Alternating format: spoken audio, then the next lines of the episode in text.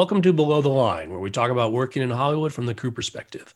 My name is Skid. I'm a former assistant director and your host. Today, we're talking about Legacies, the TV series that recently concluded its third season on CW. For listeners who are not aware, the show is a continuation of storylines from The Vampire Diaries and the originals. At Rotten Tomatoes, the tomato meter score is 82%, and the critics' consensus for season one reads a fun and fast paced addition to the CW stable of supernatural high school series. Legacies emerges from the shadows of its sister shows, An Unexpected Delight. I worked on Legacies as the COVID production liaison for about two months at the end of 2020. So today's show is a reunion of sorts. Let me introduce my guests. First, Mark Villalobos. You've been doing creature effects work for more than 30 years, and on Legacies, you are the co department head of the creature effects department. Welcome to Below the Line. Thank you. It's good to be here. Glad you're here as well, Mark. We're joined today by your co-department head, Heather Mages. Heather, you've been doing creature effects work yourself for nearly two decades. Nice to see you. Nice to see you guys too. Thanks for having me. Finally, Jeremy Connor, you're the assistant stunt coordinator on Legacies. And in fact, your stunt resume also includes the originals and the Vampire Diaries before that. You are also often subjected to the creature effects makeup that Mark and Heather design. So it'd be nice to get your perspective on that as well. Welcome. Thank you. So, listeners, this is your spoiler warning for Legacies. We're not going to talk about anything that hasn't been released, but we could talk about anything from the first three seasons. Let's go back to those early years. Mark, start us off. Talk to me about your history with Legacies. When did you start and how did that come together? I came in through a friend of mine who was the directing producer for the show, uh, my friend Chris Grismer. And I just finished a show with him, and he was like, I have this uh, Creature of the Week thing. And I was like, okay, that sounds great. And he goes, but it's in Atlanta. And I was like, okay, I don't care. That sounds great. So when I originally called, I was talking to the producer Bonnie, and uh, you know she was in love with the digital department. I think she was on the idea that a lot of the creatures were going to be digital, probably for production's sake. That does make a lot of sense in some situations. But I was kind of determined to, you know, at least put my best foot forward she said, We don't really have much. We got some, you know, werewolf back. And uh, yeah, you know, well, we need a gargoyle. And I was like, Okay, uh, I could do a gargoyle. At that moment, I thought, well, I'm going to make a really cool gargoyle because I probably don't know when I'm going to get that task again to do a gargoyle. You know, originally I said, well, can we hire the guy that I put in a lot of my stuff to kind of, you know, help the costs of it and the speed, you know, because their their turnaround time was very fast. And she said, Yeah, sure. Uh, well, you know, sure. And uh, that was our super former Cheetah at the time. He's been in a lot of monster suits, and I worked with him a lot. Uh, so we just kind of cobbled together what I thought was going to be a really cool creature with just the parts that I had. And, and a lot of the stuff that I had to sculpt was the stuff that I never get called to sculpt, like, you know, cracks for, you know, the gargoyle's back and stuff like that. And the wings, we had to fabricate the wings at first I was kind of like, okay, well, who's going to handle this? I was like, I need somebody who's going to really know the workload and be able to do the job. And I had worked with Heather probably for 20 years, you know, but we hadn't talked in a long time. So I was like, okay, can you help me? And, and she's like, yeah, I, I think so, right? And you were kind of like, well, how long is it? And I said, well, it's probably going to be like two weeks. So in the beginning, it would take a smaller commitment. Heather, what were you doing at the time when Mark called? Yeah, I had just uh, recently got back into town, meaning Los Angeles and yeah, I was in um, Bulgaria for a few months doing Hellboy, and Mark called, and I was like, "Yeah, you know what? I'm in town. It's been a long time since we worked together. Always love working with Mark. Like you said, we've known each other for 20 plus years. He very much helped me out in the very beginning of my career. We've remained really good friends. And I was like, let's do this. It'll be fun. What is it? What's going on? Gargoyle, I'm down. Let's go do it yeah, at the time she had been working with a, a gentleman named uh, Joel Harlow, who I was a big fan of his work. So I was like, this is great. You know, maybe I'll learn a thing or two. I had no idea how much I was going to learn. But when we got the gargoyle together, when we got all the pieces, you know, and it was one of those things where I just didn't want to chance it. So I, I got a huge duffel bag and I put all the parts in the duffel bag and flew with it because I, I had these nightmares of the thing never showing up. And I, I'm just going to bring this thing with me on the plane. And, you know, the nature of foam rubber is it's a sulfur based product it stinks real bad. yes, it does. And and and Jeremy knows because we put a lot of masks on him that pretty much smell like a rotten egg bag. but the bag really stunk really bad, you know. And so I was like, okay, I'm going to bag it up. And I bagged it and I zipped it. And then we got it over there. And because it was happening so fast, half of the creature still wasn't finished. And I didn't tell Heather that. But on the plane, I remember she goes, okay, so now what has to be done? Well, and you know, I got this and that. And so, like, you know, when we got there and she saw what we had to do, she was like, this is a lot of work. And I was like, yeah, but don't worry, I'll, you know, I'll do this, I'll do that. So she ended up doing a lot of the uh, paint work, making it look like stone, and you know, we added moss and all this stuff. So we did a, a show and tell, they called it. You know, I'm not used to those. You know, I'm used to like you get there, you put the creature together, and then you go. But on a bigger budget thing like Legacies, it was like, no, no, you put them in all the way. We want to see exactly how it's going to look and we'll go from there. So we had to put them in all the way, and we didn't have a lot of the pieces. We were basically, you know, running gunning it. So you know, any piece that we used was a waste if it didn't get shot. So we ended up putting them in it really good, making sure that everybody liked it. And uh, I remember Cheetah was walking around the offices with this full gargoyle makeup, and he turns the corner. Julie Plec turns the corner at the same time, and he looks down at her and she looks up and she sees this guy in full gargoyle makeup and he makes this noise like a growl. He goes, Rah! it just scared her. And everybody started laughing and she was she was laughing and and I think it made a good impression on her because she ended up loving the stuff. Now, Mark, for people who are not familiar with the behind the scenes of the show, remind people what Julie's role is. Julie's the creator of the whole franchise, I believe. Yeah, and then that, that was you know that that whole experience was such a big learning curve because you know I really wanted to make something that people remembered and, and I did everything I could in my power to make it look like a live action McFarlane toy. So as soon as they're you know they you know Bonnie and Laura were like okay so we got this other creature coming up. It's a spider creature. Uh, uh, so you guys are going to stay right? And I don't think me and Heather really understood the commitment at the time. And we're like uh, yeah. And they, at that time, they were like, it's going to be half CGI and half practical.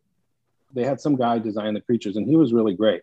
He designed this really crazy creature that, you know, we're like, okay, let's try and make it practically as much as we can, and they'll just fill it in with digital. And poor Jeremy had to do this character. So, Mark, basically, you came out for what was a single creature gig and then turned into much, much more on this show. We're going to talk more about the creature effects. But first, let me turn to Jeremy. Jeremy, you had worked on the series of shows, starting with Vampire Diaries, carrying into the originals, and now on Legacies. Talk to me about how that came together, a little more history, and then what things were like that first couple of episodes of Legacies when it was getting off the ground.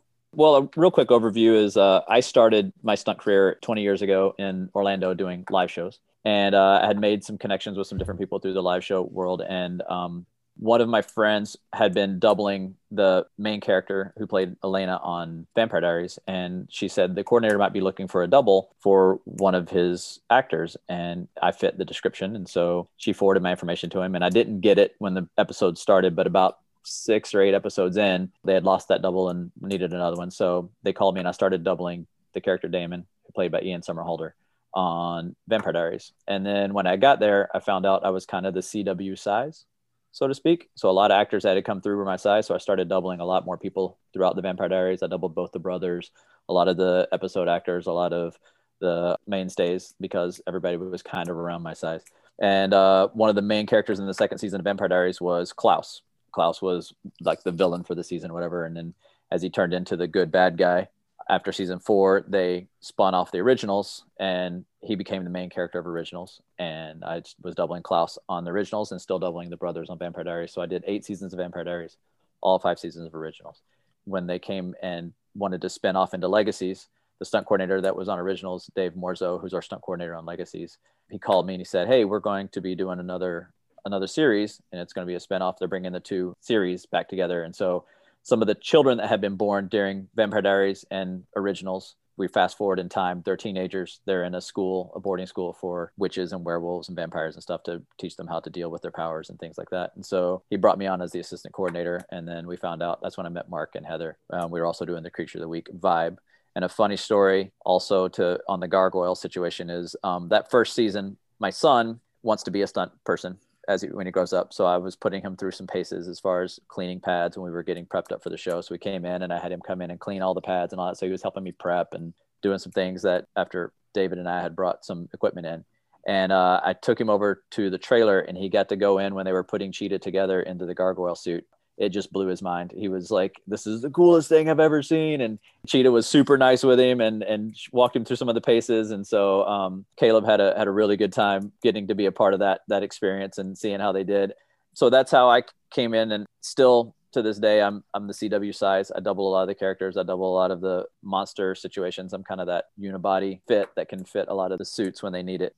So, but that spider suit that was a tough one, and uh, my kids got to come up and see me perform spider, which was a tough day. Uh, but they were very excited to see that they got to play hooky from school and do a come to work with dad day. It was fun, and uh, but it was a it was a long day, and that suit was extremely difficult to be in. So let's talk more about that spider suit. Uh, mm-hmm. Mark, you said that uh, the Gargoyle basically sold them on practical creature effects and continuing the show. And you said the next thing was the spider, and Jeremy's getting into this. Let's talk more about that and how things get underway. Well, unfortunately for Jeremy, we ended up having to make it generic. So my studio in LA was building parts for it. We didn't know who was going to fit in it, but we said, well, let's get a kind of a medium guy. And of course, to backtrack just a little bit, uh, I'd always been wanting to work with this guy that uh, he was one of my peers that I always felt was like better than me in some instances on a lot of techniques and his aesthetics. You know, his name was Dan Rebert. The thing that with this industry is you get in as a fan and then you kind of learn people's secrets and you you you end up uh, admiring other people's work and you mimic it and then you know you kind of create your own style and then pretty soon you know you're known for this whatever it is. I wanted to work with dan rebert because i was going to need to find people that i could rely on that could do really great work that i could be you know as an artist you don't you know you always want to make everything yourself you know but you can't you can't do that on this show. So you have to kind of like farm out parts of it. So I, I, did a design for it because the design that they had was kind of a simplistic design. And Dan Rebert did the body. I had a friend of mine, Ernesto, sculpt the head based on some sketches that I had done. And then he did a maquette, which is a small version so that we could kind of say, yes, that's what it looks like uh, in 3D. But we didn't have Jeremy's head cast. But we just said, well, it's a big spider thing. We'll we'll cut and dart it and make it whatever we ended up making this thing and, and we we laugh about it now because it was such a difficult thing. It had spider legs that came off of its front and a big thorax in the back to comp in with the cgi and it didn't even have hands i don't think. It had like these like spider leg type hands. Yeah they, they were, were puppeteered. They were puppeteered yeah. They had to be puppeteered because dan rebert made those. And dan likes to make everything down to the millimeter measurement. And if he makes it generic, it's usually still pretty tight. And I remember we put Jeremy in this thing, and I was thinking, God, this thing's like a medieval torture device. You know, the, the, the, the, helmet, the helmet itself was heavy, you know, and you could see out of a tiny little hole about the size of a crouton, maybe at the most, you know but it, it was rigged with some mechanics that we did so it can move its little mandibles and then it had like hoses so that it could kind of drip venom out of it and and i had no idea he, how much he was going to have to do because they kind of told me well you know he just kind of walks around and then the rest of it's going to be cgi but they didn't do that. They just put jeremy up in this wire rig up like two stories high. And i was like this is crazy you know? This poor guy can he can barely look around much less you know hit a mark. But they did and, and you know because the stunt team they really have been doing this for so long they knew exactly what to put where and the pick points and all that kind of stuff to hold him up. And we got through it man and uh, we didn't want to look back at that creature because we were like it, it, was so much miscommunication because it was supposed to be cgi and then not cgi and then and i think that's kind of what leaned us more into just you guys do it you know just whatever you're going to do you do it because it made it easier for everybody Meaning what, Mark? Where they said, Mark and Heather, you guys do the creature and let us know? Or it was more like, well, that turned into kind of a, an ordeal because they had to track the thorax on there and the legs. And really, I think that creature got a bad rap because it didn't, it was shot in the daylight. That was tough. And, yeah. you know, we didn't get to utilize the puppeteering elements of the legs. So, you know, I saw some footage on people's phones that I thought was really great they were running for time. So they were just like, okay, now walk forward and, and they move the legs and stuff. And, and I feel like they didn't get what they needed because it took a, it was an ordeal to make this thing walk like two people on each leg, the guy in the suit, the guy using the remote controls. the dripping of the slime out of its mouth. It was like a whole team to just make it walk forward. So Spider was tough, right? And uh, it was there was a lot involved in it, the mechanics of the face. It, it was hard for me to see. It was hard for me to hear. It was uh, so I get done with Spider, and I'm like, I don't know if I ever want to be in a creature suit again. Just, I was I was in a harness, tightened up for 16 hours inside the suit because we couldn't get to it, and then we had to hang my. And I was like, wow, that was it was there was a lot going on. But the next episode, you guys didn't have a lot in it. It was like the ghost face Right. episode and we had some, so something like that and then i think halfway through the episode they came to you and said hey we need a creature at the end of this because they wanted something to come in the door bust oh, through Oh, this yeah, glass yeah, door yeah. at the end of this I love episode. Chris Grismer, the, the guy who brought me on, he's like, look, I need a creature, just like, you know, anything. It could be anything. It's just, you're not even going to see it. And anytime they say that, they just took parts from things that they had like in less than a couple of days. And they said this will fit you. This will fit you. I think i had the gargoyle's feet and something else on something and, and all this stuff. And they put together this wraith.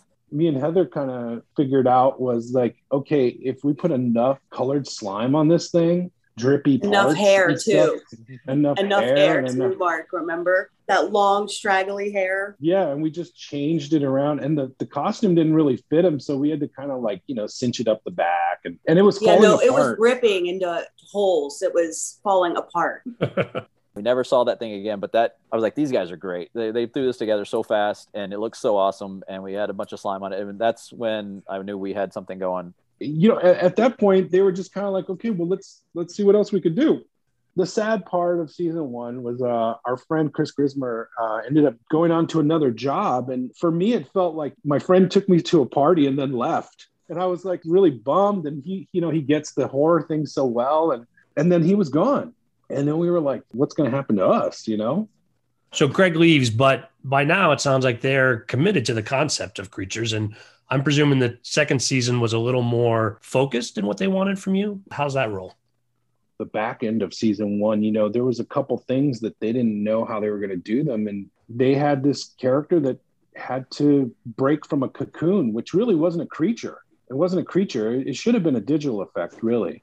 But they wanted to know what we could do. And we made like this kind of puzzle piece thing. And then we covered it with ash and we made breakaway parts and Landon, the character Landon, breaks free from it and it looked really great. And I think at that point they realized we could do a lot of stuff with this. Our job didn't just become make a creature of the week, it was kind of facilitate whatever the story is going to have pertain to the creatures, but also it could it could leak into the props and there was also costume stuff and there was just a lot of things. And so I think when it came around to season two, they ended up kind of saying, okay, well, let's let's just do it like crazy this time. Right out the bat, we made a giant Cyclops, which was huge. We had uh, Doug uh, Doug Tait was in it. Doug Tait is the guy you call when you want like a, a giant creature or something like that because he has these great movements. But then we made him even bigger with uh, leg extensions and this big suit, and and it was really big and cumbersome. But it was very because of what happened with Jeremy. I started building everything more like sports gear, you know. So everything was a lot more flexible. It could take a beating. Whereas the other thing that Jeremy wore was so tight and so, you know, it restricted him so much. And I don't think you really ever saw what it needed to get out of that. So season two became more about functionality and making things better for the show, you know, how, how to make it faster, better. And, and uh, they kind of trusted my aesthetics at that point and Heather's aesthetics. So we ended up kind of building just, you know, uh, a lot of stuff that we, we thought was going to be like specialty characters, like the shadow creatures. We ended up making those in season one, and then they brought them back for season two. And we said, well, let's make them a little better than we did last time because we were making them to fit generic people. I feel they they were not as as cool as the first time because the first time was a it was really crazy. We I think we built that suit in like four or five days. I actually believe it was three days, Mark, that we built that first shadow creature suit, and we And built it it right full. on her. You had to make it for a Yeah. contortionist too, so it had to move in wild Yeah. di- directions. you know, that character came out of the idea that we are going to get this guy, uh, Twisty Troy. He could kind of do this move where he looks like he melts down to the ground and then he can kind of rise out of the ground. And we said, well, that'd be cool if we could make him really dark creature. And then all of a sudden, you know, out of the darkness, he can kind of rise. But we couldn't get Twisty Troy because I think he's Canadian or something like that. They couldn't get him. Yeah, Whatever- that's correct. whatever- It had to do with a work visa. And uh, so we got this other girl, Jaden. Jaden, and Yeah. and she's she was really good. But we ended up because time again moves so fast. We had to come up with a mathematical way to make this creature. And what seemed kind of crazy is we would just build it on her, and we would get this box of parts, and you know a lot of it's not even painted, you know. but I think you know all through it, we kind of remember the things that we love the most, and you know I always remembered H.R. Giger building the alien suit right on the guy. So we were like, well, you know, if it works for Giger, we're gonna do it, you know we painted a couple layers and then we coated her. I sculpted a head really quickly and we molded that. I made like the silicone mask. It was kind of heavy. And we merged that onto the suit. And she was able to do a lot of really great movements in it. And so they liked that creature and they forwarded over to season two. And then season two, they were like, yeah, we need like uh, 10 of those to 12 of those things. so we couldn't do the same process. So we had to kind of come up with another process we made some rubberized background suits and then those ones were foam rubber the smelly egg material and then some of them were uh, like dan Rebert helped us with the other heroes we call them the heroes because they're they're more detailed um, and they're tighter and they're more form fit. And those are kind of a combination of a, a ton of techniques to get them to be what they were. There's some of them are spandex with like silicone and some of them have like you know just different interlocking parts and yeah, so season two, we ended up, you know, any kind of thing that we didn't get out on season one, we were like, well, let's try this, you know. On the days you're getting people ready, what's the average amount of time it takes that they're in the chair, that they're getting the makeup put on, that the entire process of getting them ready? And that's even before filming is is going to start with them. What's that look like as a process? Well, I mean, I'm the worst at that, you know, coming up with the times for that kind of stuff because I've done so many makeups on people that sometimes I realize that you can wear a person out before they even get onto the set. You know, so like I don't want to put people in, you know, like these uh, six hour makeup. It ends up being very wearing, I think. You want to work with the production. You want the production to be able to at least have en- enough time in the day to shoot the thing. So when me and Heather give times, we really try hard to stick to those times because that way they understand exactly how much time it would take to make that thing. So sometimes we'll cut out things. We could do five more passes of something and we say, nope, it's only, we're only going to do this. And then we'll throw some blood on it or slime on it or something. Uh, we usually go for like, I think it's what, three to four hours, Heather? Three to four, five hours? Well, I think I'd have to say that every single creature that we have has its own different things to it. So something can be simple, they may just be in there for two hours. Some things can be a little bit more complicated. It might be at the most, I think we had five or five and a half hours, but that's Right. full body with a wig, teeth, lenses, head to toe. Every makeup, character, suit has its own different demands. So there's no set time. Everything's always different. So like I said, for our show, I think the longest that we've gone was maybe five and a half hours, which is not unusual. I mean, I've been on other shows and had to do things that were seven, eight hours. And the thing with our show is since it's everything's always different each episode, you don't really have that opportunity to take a five hour makeup and get it down to an hour and a half, like on a film or some other shows. Because you're only doing it a total of maybe at the most with a couple makeup tests five times as opposed to doing something on a feature film or, or something and they play a total of 60 times where you have something that goes from from the first test seven hours down to now we got it down to two hours so that is a big difference there too as far as time goes and getting everybody ready Jeremy, I want to turn to you and get a sense of whether it's two hours or five and a half hours. This is a long time to be sitting in a chair, having these things applied. What's your sense as a performer about this process? My sense is a little skewed from your normal creature performers. I'm not near as good as the guys that they like to bring in. Being a stunt guy, I'm kind of on the extreme. I'm ready to go out and hit the ground or hit a wall or whatever I got to do. But I don't think I'm as in tune with creature performance as a lot of the guys like Cheetah and Doug. Those guys, those have a lot of experience doing that. And one example, the Necromancer, played by Ben Geurens, he's been through several seasons now, so you'll have that down pretty well. But when he performs, like I double him to do the stunt portions of what Necromancer may do, and I'm in it, and my face when I'm done working is just worn out from trying to move the prosthetics around, just because it creates a lot of tension in your face.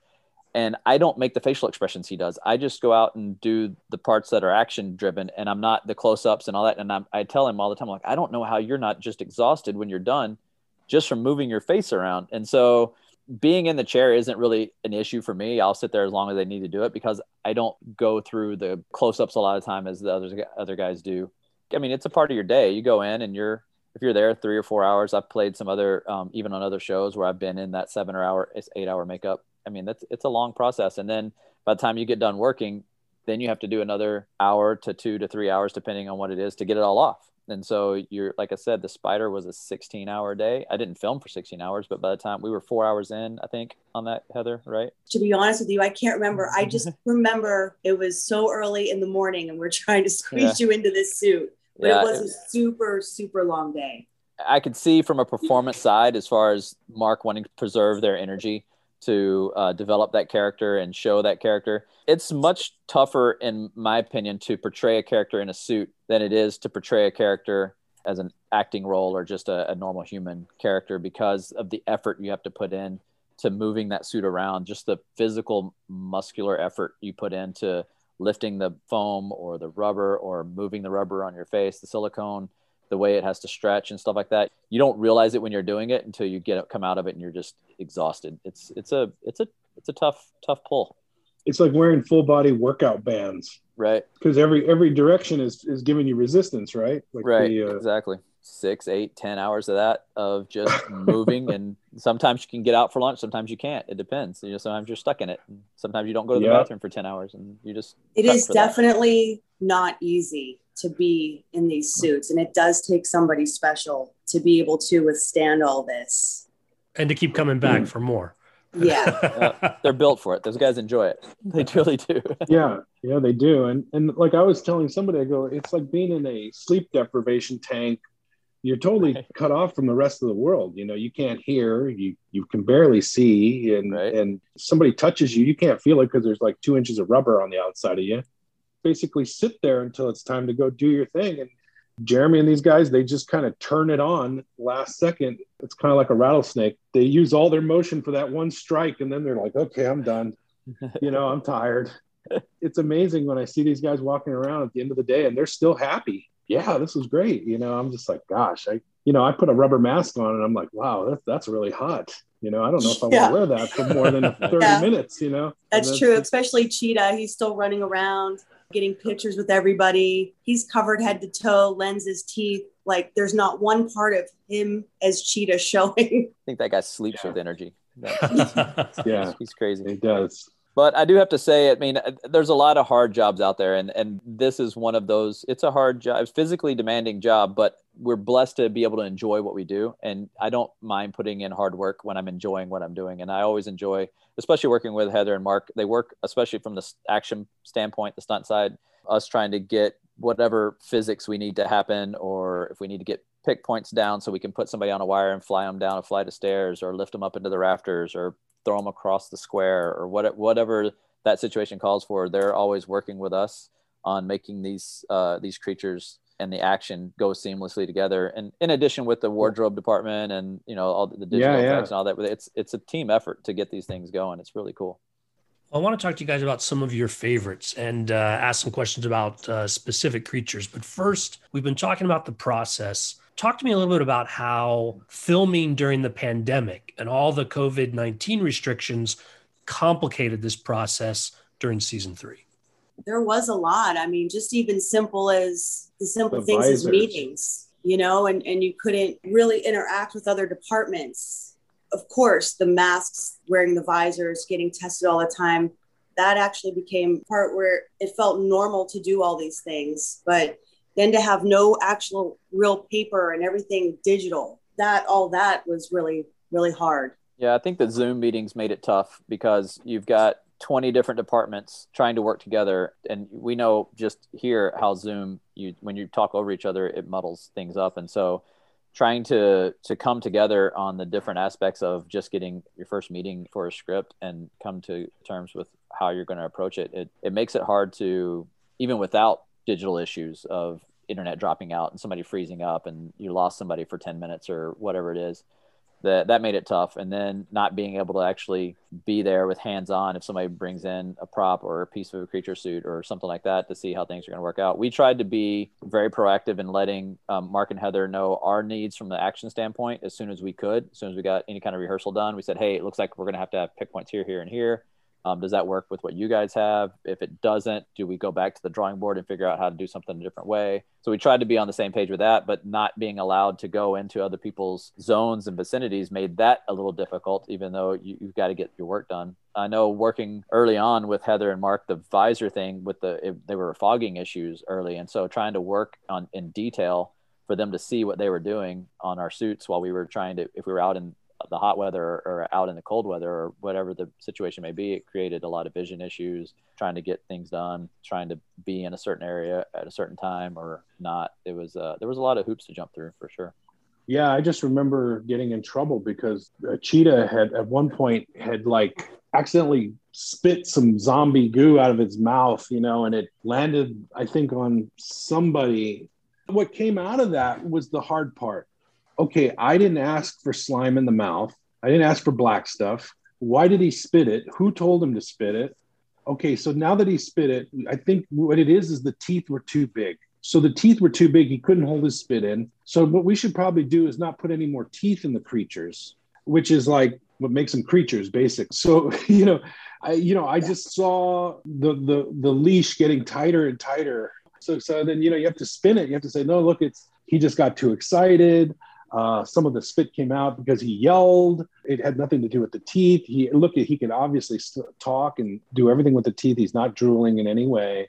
It, everybody was so paranoid about COVID because everybody was scared, and of course it, it was dangerous and scary that they ended up trying to minimize anything that might cause a risk. Anything. And if it meant like how to keep spit in an actor's mouth, you know, who's wearing like teeth that are coming, you know, three inches past his lip, they they were like, get rid of them. We don't want it and that totally compromises the design you know of the creatures so we ended up having to scale the teeth back. And you know there's a lot of inner body stuff with these things. You know we do contact lenses we do teeth. Sometimes we have like rigs that kind of fit in their mouths or sweat. You know there's a lot of that kind of stuff. And you know we're so used to it it doesn't feel like anything. But when you say okay you can't have any kind of bodily fluids touching you or them or anybody around them or the floor or any you know, all of a sudden you're like, wow, okay, that's that's actually kind of crazy. How are we going to do this? To the production's credit, they really worked it out, and and we ended up getting through it pretty good. I think our creatures did not suffer too bad from that, and in fact, I think it made us work smarter and harder. And I think yes. the creatures, I think the creatures from season three are probably some of our best. And yes, because we were very afraid that they were going to take away teeth. Because I think it happened in one of our very first episodes when we got back as well. So the cheetah thing was the second time. It was Green Knight, wasn't it? End of season two, March hits, we get shut down. The last episodes are stopped, they didn't get finished. One of them was this creature called the Green Knight, which was kind of like a reptilian looking thing with a bunch of armor on him. And he had these big, beefy teeth. So the nature of the stuff is like, you know, yeah, you have a couple months and stuff fits great but when it's been sitting in a box for since March all the way to the next time we started up, we ended up putting him on him and he was like, you know, they feel okay. But they were tight. The teeth were tight. And you could tell it was giving him troubles. And since they'd been sitting and disinfected for so long, I don't know if they had shrank a little or what, but you could tell he was not happy. This guy, uh, Casey, right? And he was really big guy. At one point, he looked like he was going to throw up he, the teeth were just driving him crazy. Rather than him fiddle with it, I reached into his mouth to try and pull him out. I actually reached into his mouth with my bare hand because he looked like he was in trouble. We got him out, and boy, they they you know there was just this feeling of like, uh, wow, that was really bad, and we're gonna have to really think about this now. You know, it, it, ended up being okay. We ended up kind of retrofitting him and making him fit, and, and we fixed him, and he was better. But the character's pieces sat around until we were ready to pick it up and do it again and that's right. that's what happened to him well and that was super early too when we came back we were still finishing like i said the episodes right. that got pushed to into the to start season three because of the shutdown and we were still trying to Correct. figure out yeah, parameters sorry. we are trying to learn how to work with the new parameters it was i mean obviously there's some learning curves going on with all that, and it worked out. We got it. Like I said, we learned a lot as we went forward and how to approach certain aspects of what we needed to do from your guys' standpoint and our standpoint, and from the performer side and all that. It definitely smoothed out after it was. It took a couple of weeks of figuring that stuff out, but I think it production figured out what parameters they needed to set forward. We figured out how to work within them and all that kind of stuff. And I think it, it, it turned out to being a, a great season overall. It was, it was definitely, it was hard to learn new ways of things to do things we had been doing for a while, but it was, uh, I was happy to be working. So we were all trying to figure out how to keep working at the point. Oh yeah, yeah, yeah. And it was kind of like Tetris too. It's like you got to put this guy in this room while the other guy comes over here and then that guy leaves and then now this guy can come out and we can put a fitting on him and then that guy's got to go away before the next person comes in It was a coordinating nightmare and, and even so, on set with last looks they'd have to call in one department first and then everybody steps away and then the next department comes in everybody steps away which then of course takes more time shooting on set right as well you know so as i understand it originally the season two order was for 20 episodes but because of the shutdown, some episodes got moved to season three. Is that right? The first four were yes. partially done, and so that's correct. When things started back up again, those four had to be finished first. I came in about a week or so later, having done some COVID work on another show, and then just trying to to help you guys get those protocols established. Uh, so you're welcome, I guess. It's my opportunity to say here. That yeah, we, we did figure out what those are going to be, but you're right. It was not it was not self evident all the things that we do with what's a very precisely balanced interaction of props and costume and creature effects and uh, everybody involved now had these new rules and protocols and designed to keep everybody safe but that were not second nature not at first other although as you said eventually it got to be more and more something we worked in and ideally uh, smoother in that process. As you said you guys put some great creatures out this season. Working with covid was so hard i think because it it separated us a lot. There's a camaraderie on set and a camaraderie in, in, in our department especially. It's very family oriented kind of because we've worked together for so many years together Eh, when you can't be next to somebody or, or even you know in the same room with them sometimes it's it's really hard. You got to do a lot of communicating. Well let's take the opportunity for each of you to tell me what your favorite creature was. Mark why don't you tell us about one of the creatures that most struck you of this last season? I, I have to say I like the Leprechaun. You know, of course, I like the ones that Jeremy plays, but but but but the Leprechaun, it was such a weird challenge, you know, because they're really. I mean, there's there's Leprechaun movies, and they never quite looked the way I thought a Leprechaun looked, and that one was a chance to kind of play with shapes a little bit. We gave him a really wide head and you know usually when you have a little person you, you you're trying to keep everything kind of constrained so that it looks normal but this time we we kind of went with more of a cartoony type image where he had the big head and real pointy shoes and so we really made that i think there was like that much there was like an inch or two on each side of his head of uh, foam rubber with the ears and and it, it gave him such a strange little shape that one was probably my favorite just because he was and he was such a great performer. Yeah, Alan Silva. Al, Alan Silva. He he's man. You talk about you know a guy who can really move and and make those things look great. He was really good in it. And you know I always worry because these things are really cumbersome and uh, especially on people who are you know shorter, they end up really wearing you out quite a bit. And this one he he ended up really rocking it. He looked really cool and we made his hands really wide. So he ended up having a real like cartoon look. He he was very 80s, I'd have to say. He looked really cool. Well, this one was also complicated, if I remember correctly, because you had a practical effect of him swelling, and you had stunts that he was going to be up in the air for those final scenes in the parking garage. Um, so we had all those other things that had to be coordinated as well, not just the look, but how these things were actually going to be executed on set. I mean, Alan was great. He's he's a very talented performer and an aerialist, and so he had a lot of uh, abilities that we could play off of for action. We were inside a parking garage and him from the ceiling, coming down a pole, which he wanted to do himself and was physically able to do himself, but you don't do that in a film in case something goes wrong. So we did have him on a line, bringing him down, and he dropped onto Alaric's back, and then we had a fight where he was on the back and he was able to hang on and fight and scrap and bring him off onto a pad. and he was he was down for all of it. That guy, he went through the paces for um, physical activity, so he put some action into it, and then we lifted him up, and with the bladder you guys created to expand as he did his uh, his blowing up, it was a it was a really cool effect as well. Yeah, that was actually Waz department that made the inflatables under his costume. And then we had our amazing Beth, that's our fabricator in our department. She sewn these flesh toned uh, like pillowcases for the inflatables to go into that then wrapped around him. Sorry, Waz department being the uh, special, special effects, effects, the special, special effects. effects, department. Yeah. Just giving credit where credit is due. Uh, Dave Fletcher is our special effects coordinator. He's the one that uh, handled all of it since Vampire Diaries and Originals and now Legacies and all that. He does a lot of that stuff. And WA is his foreman. And so that special effects team has really been helpful to all of us, whether it be action and creature and put them all together. We kind of work together hand in hand most of the time. That is correct. We will do a lot with the special effects department as well. Can be a really big thing sometimes with all these different departments just for one creature. Heather, let me turn to you. What was your favorite creature? Okay, well, last season, yes, the leprechaun was amazing. But I I think I'm going to go with our episode with the, the gremlins. We had a baby gremlin that was all animatronic. We had the big suit. And then we had another version that was like the size of a palm that he shrunk down to that I loved. That was all Mark. That's Mark's aesthetic to the T. This cute little scary creature.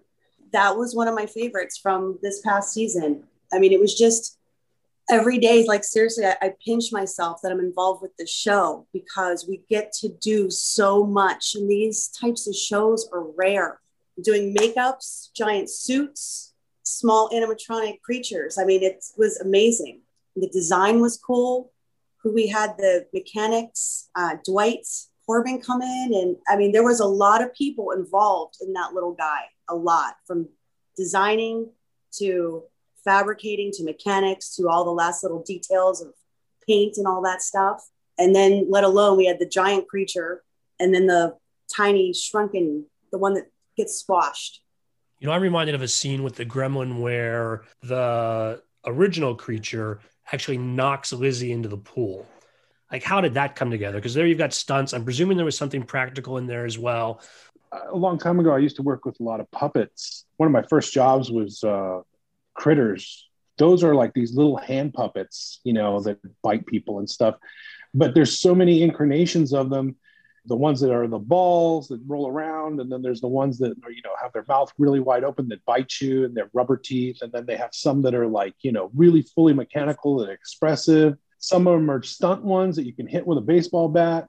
And i knew we needed some of that stuff for this. So I think what we did for the one that pushes her in is I basically made a stunt guy, a little stunt puppet, and he's one that's not as detailed as the hero puppet, but basically we took the pieces, put them on this wire, and because there's a lot of smoke and stuff around when she gets pushed in, I basically made this like gremlin that you could kind of like, you know, lunge at her and we put him in like a little position like he's pushing her.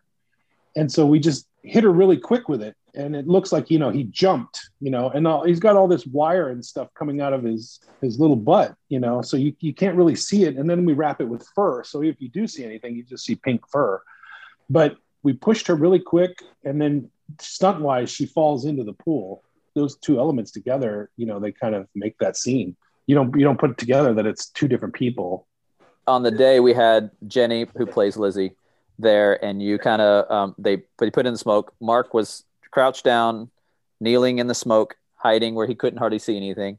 And then he had it with it with the wire. It almost looked like even like it might have been a stick, but it, it was a solid wire, right, Mark? Yeah, yeah. It was it was a wire that I wrapped with pink tape. And then he pushes it out and pushed it at her, and then we switched out we did a cut and we switched out and amy tuttle was our double for lizzie on, on this uh, episode and uh, she jumped in and uh, we had a countdown where she was going to be walking forward and or turning away from the machine that was smoking or whatever it was but we counted down to three two one and so mark knew to hit her uh, after after the one and she knew she was going to take the hit and fly back into the pool on the one and so we did it actually twice i think and she threw a leg up and went back and hit the water and there it was. It looked great. It looked great. I I had so much fun watching that whole episode, and uh, I thought it turned out really, really great. Yeah, that was our opportunity to kind of make cute creatures, you know, because sometimes these types of shows they fall into a rut. This show, they let us like kind of play with it, and they'll be like, okay, it starts off like this cute little creature, and then it grows into a gigantic thing, and then originally that creature was supposed to be as big as a house, you know. And we were we made a digital version of it called the Behemoth uh, Behemoth Gremlin, and uh, the digital version, you know, he was huge. He looked like a big, you know, mountain. They, you know, for whatever reason, time and all that, they cut that part out and just made him a big creature in a suit.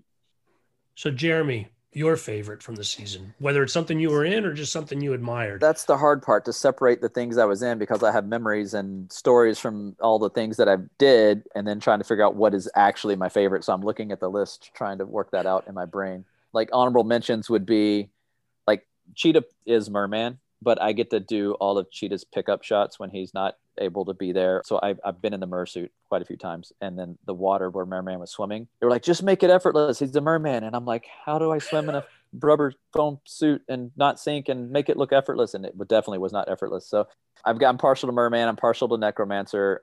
In uh, episode 15, I got to play the bouncer, which was actually, they used the Cyclops from season two and kind of remade it up into me make this like one-eyed big giant bouncer looking guy and that was fun to play because i got to do that the whole day and fun with that. I also got to play a little insurgent alien they came up with where i got to wear a rubber mask and not see anything again. That was fun. But my favorite is going to be a toss-up. I'm going to mention two of them Berbalang and Burba Hope because the Berbalang was played by our friend. He's a stunt, fellow stunt guy, uh, Dante Ha, and he's a great character actor as well. He's done several of our characters. The way he portrayed that character coming down in the crypt and crawling around the edges and dropping in and then fighting with Hope, I just thought it came to life really well. And then Burba Hope was basically when she was bitten or scratched by the Berbalang, I think, and then she was turning into one I thought the way they designed half of her turning into Berbalang and the other half of her still being Hope and her bringing that to life was really cool to see. And uh, and we got to do a good bit of action with her as well. And she was a trooper and went through all that. Yeah, I was going to comment on Berbalang as well, if, if none of you did. Uh, fascinating creature work up front. Mark, Heather, love to have some more insights on that.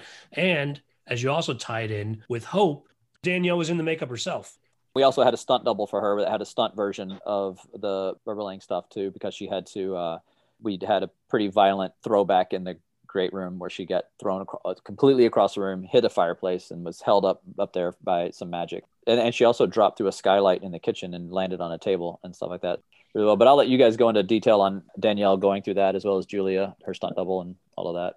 So with the Berbalang, that character was really funny because originally we thought it was not going to be that big a deal because it seemed pretty straightforward. It comes out, it gets killed, and it goes away. And that was it. And then uh, our producer, Trevor, ended up saying he wanted to direct the episode.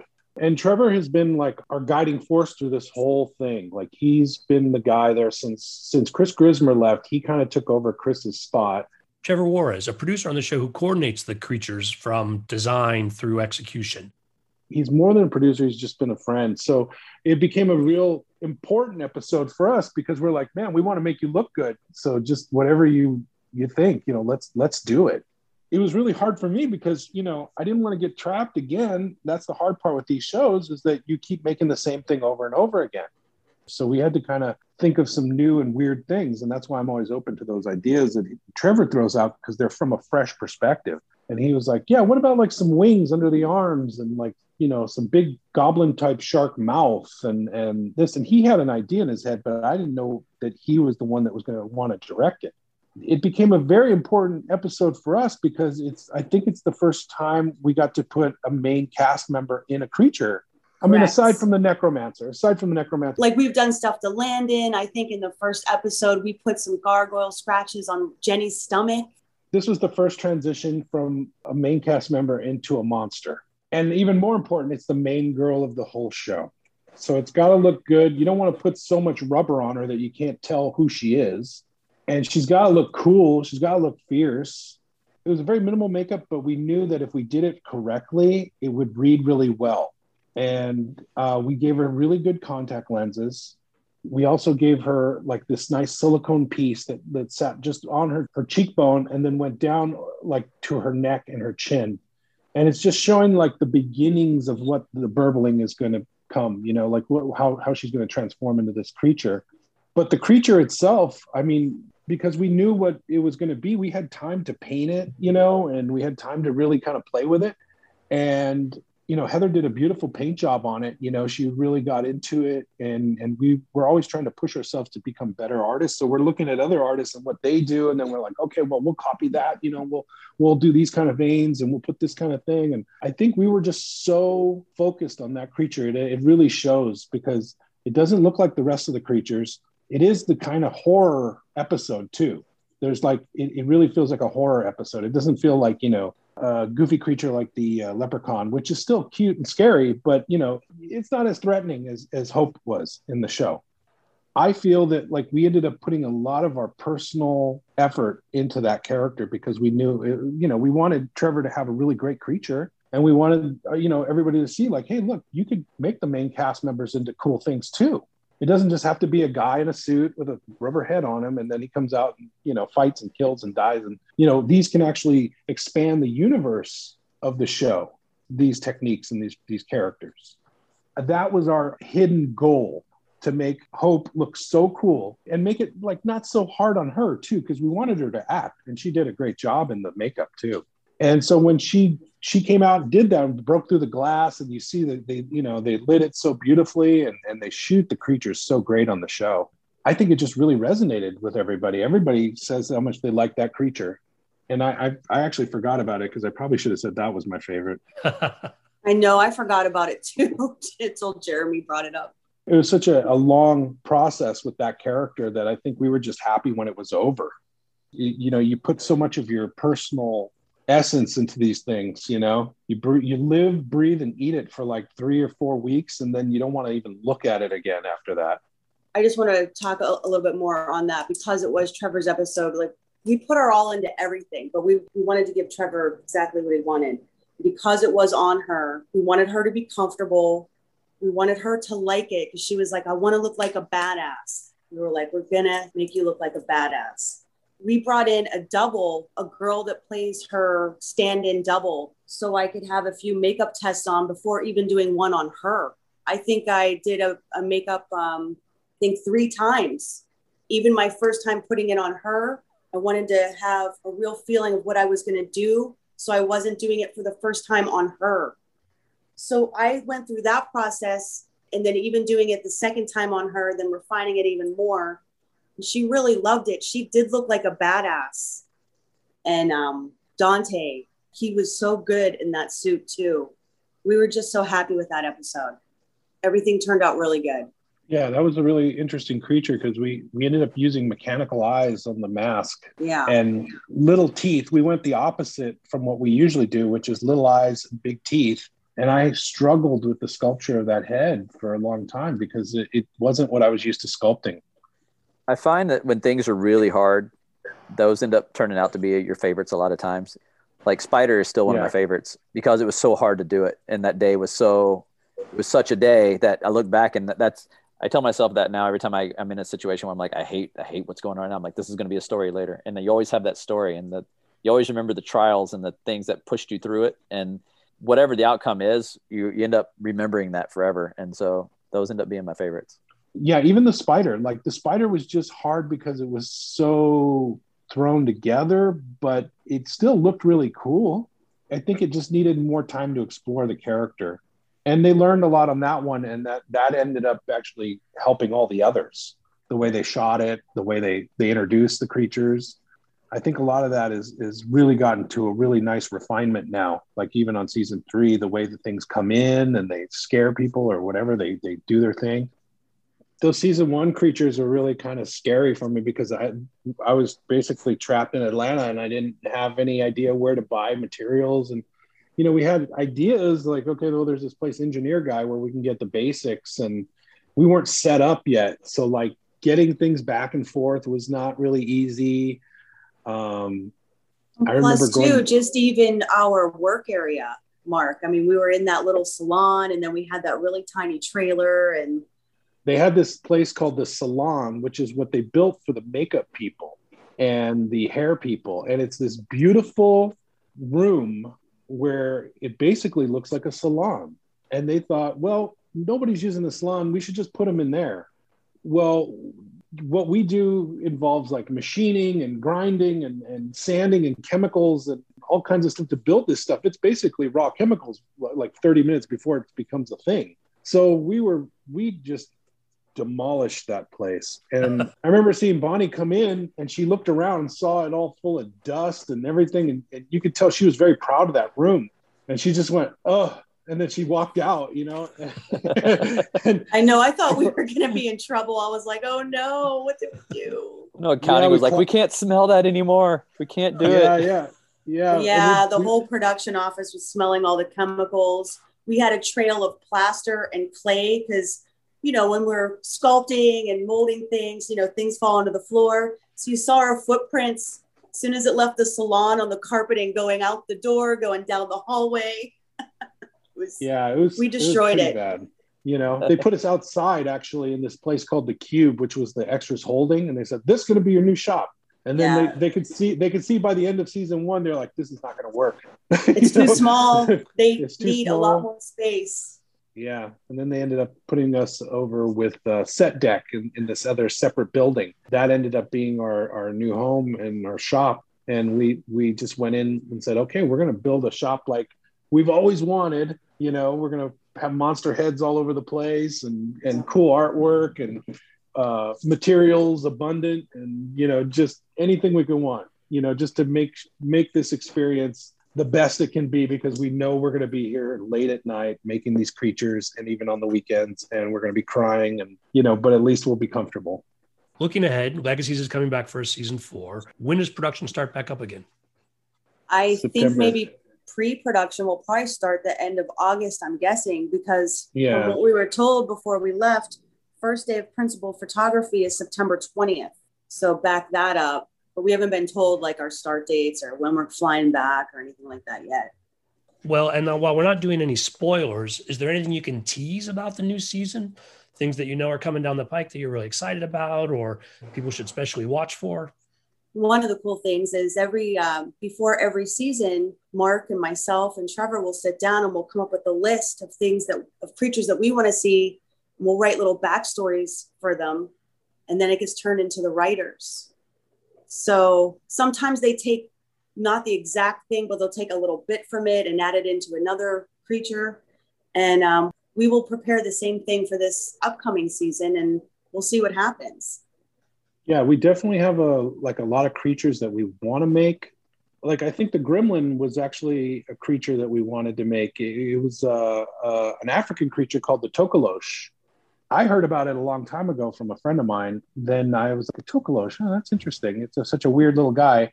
You know, that's how it kind of evolves. It's like they'll just they'll look at what we we want to make and they'll say, yeah, well, what if we did something like this? But it, we take that, but we make it, you know, we'll, we'll we'll amp it up a little bit. We'll make it a little cooler here, or we'll we'll we'll merge it with this other creature or whatever, you know. And it's basically becomes like our our challenge to figure out how to make that, you know. Well, I got to say, I'm looking forward to it. It's been a lot of fun. Thank you. Thank you thanks, so much for having us. Appreciate it. Listeners, thanks for sticking with us. Please subscribe if you haven't already, and please rate us wherever you get your podcasts. It helps us reach new listeners. New listeners, it's easy to peruse all of our back episodes on the website, below the line oneword.biz. That's B I Z. All episodes of the podcast are also listed on IMDb, so it's easy to cross reference the film credits of my guests you've got questions or comments, you can send an email to skid, S-K-I-D, at belowtheline.biz. If you're on Facebook, you can find photos and other behind-the-scenes materials at Podcast Below the Line. And finally, you can follow the podcast on Twitter and Instagram. It's at Pod Below the Line. Thanks to Curtis Five for our music and John Wan for our logo. The logo is available on t-shirts, mugs, and stickers at redbubble.com. Be safe and join us again next week on Below the Line.